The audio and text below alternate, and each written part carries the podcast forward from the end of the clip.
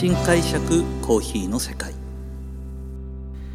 私丸見コーヒーの代表後藤英二郎がコーヒー文化が香る北海道札幌市から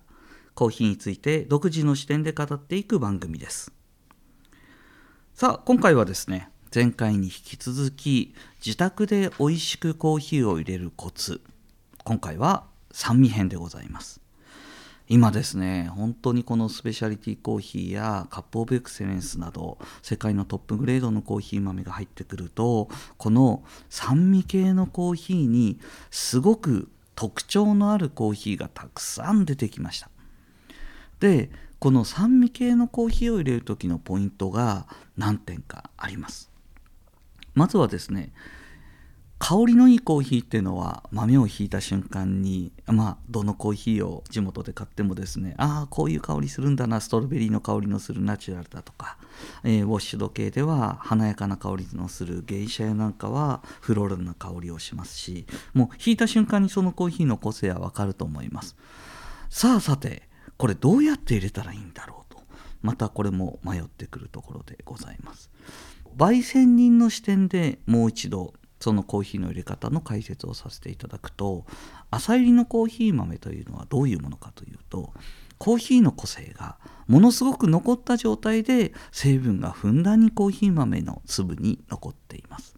なので実はですね見た目は淡い茶色だとか黄色っぽい豆であってもまあ赤茶だとかブラウンの色、まあ、黒に至らないコーヒー豆で見た目優しく見えるでしかも粒もちょっと小粒でなんとなく優しく弱々しく見えるそのコーヒー豆は実は成分がギュッと詰まったコーヒーのカプセルなんです。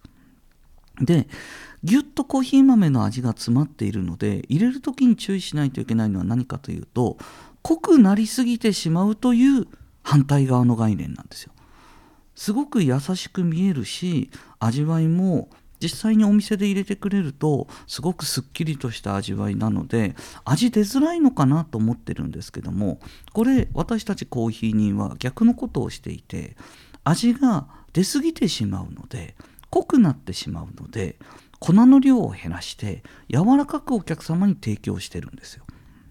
でこれは本当に味の特徴なんです。でよく酸味系のコーヒーを、えーと、どういうふうに調整するんですよってでどう変わるんですよっていうのを説明する時にコーヒー以外で使わせていただいているのが、まあ、調理で使うお塩加減です。お塩ってえーとまあ、もちろんうまみ成分に大切なものなんですけども強くその味が表に出てくるとしょっぱくなりますよね。でしょっぱくなった後思い出してもらいたいんです。渋みとギュッと詰まった感じを多分舌の上に残ってるはずなんです。この渋みとギュッと詰まった感じがコーヒーでも出てしまうんです。酸味系の香り豊かなコーヒーを粉の量を多く使いすぎてもしくはお湯が足りなくて濃度が濃くなった場合飲んだらですね渋辛さを感じるんですでもしもそのコーヒーがお近くにある信頼できる自家焙煎のお店でオーナーさんが目をキラキラさせながら「これ美味しいですよ!」って言ったら、えーと、そのコーヒーを飲んでみたらご自宅で渋かった、ね、あの実はその渋みはですねコーヒーの渋みの中には2種類あります。まず一つはコーヒーの品質があまり良くなくて、えー、まあ、生産現場で真っ赤に熟すことを待つことができなくて青渋さ、まあ、青い豆が入っている、まあ、草のような渋さやあとはその後乾燥してしまって、まあ、あの穀物のような麦茶だとかそういうマット感を伴う渋さ。まあ、こういう渋さが実はあまり良くない渋さとして感じられるんですがこのギュッと凝縮した実はとってもいいコーヒーなのに濃度が濃すぎてしまうためにギュッと凝縮して私たちの舌に感じてしまうコーヒーだった場合この2つの見極める方法が簡単にあるんです、えー、2 3 0お湯足してみてください。アメリカンにするともったいないと思うかもしれないんですがこのお湯を足すという方法は私たちもですねお店で提供するコーヒーをどういう濃度帯が美味しくなるのかなって感じる時にある一定のグラム数でドリップした後お湯を何パーセント足すと,、えーと、味が整うっていうのを確認したりとかします。なので全然薄めて安っぽくしてるんじゃないんですよ。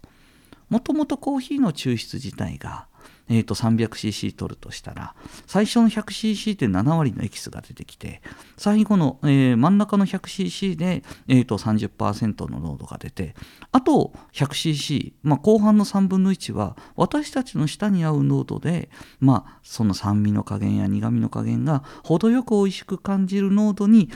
薄めるために加水してるだけなんですね。なので抽出の時自体も実はお湯足してるのと後半は変わらないんですよ。なので実はコーヒーを通常通り抽出してみたらちょっといいコーヒーだって聞いたのに渋いし酸味も強いと思ったらあの躊躇なくお湯を足してみてください。そうすると不思議なことが起きます。それがお塩加減の話じゃないんですがうまみに感じるようになるんですよ。酸味が開くと甘さをより感じます。さっきまで塩味に感じたり渋みに感じたものが舌の上で甘く感じるんですでさらに不思議なことに香りも開きます実は私たちの味覚も収穫も鼻の中にある味覚も口の中にある味覚も実はまあ私たちこれまあ耳だとか目でもそうだと思うんですよね。パッと見たら何か一つに注目したらそれは、えーとそのものは見れるんですがそれ以外のものって目に入らないですよね。音も一つの音できれいに聞こえればその音ははっきり分かりますがガヤガヤといろんな音が入ると何を言ってるのか分かんなくなります。コーヒーはですね香りの種類だけで800種類。そして、えー、味覚に感じる味の成分が1杯のコーヒーの中に1000種類入ってるっていうんです。もうガヤガヤです。このガヤガヤを私たちの下で受け取ろうと思っても簡単に受け取ることができないんです。で結果受け取れなくて渋いって感じてるんですね。なのでこれをちょっと加水して薄めてあげて私たちの舌の感じ取りやすい心地のいい濃度まで薄めてあげることによって本当に品質の高いコーヒーを楽しむことができます。まあ本当にですね作り方が違うんです。なのでコーヒーの味わう時にもそうですね適切かどうかわからないんですけど僕の解釈ですね。あのー、酸味系のコーヒーは新鮮なお刺身を食べてる感覚でしょうか。そして先ほど前回話した深入りのコーヒー豆はあの上質の職人がですねしっかりあの炭火で焼いた焼き魚を食べてる感覚でしょうか。なので同じものではないんですね。なのでコーヒー一つというふうに考えずにまあ今街中には 100g3000 円も5000円もまあ多分来年にはですね 100g10 万円超えるコーヒーが出てくることはもう確かに分かっているのでそんなコーヒーに出会った時にはグラム数を減らして柔らかくしてまあどちらかといえば紅茶みたいな濃度でそのコーヒーの品質を頼むあの確かめるとそのぎゅっと詰まっているコーヒーのうまみ成分を私たちの舌や鼻は感じ取ることができると思います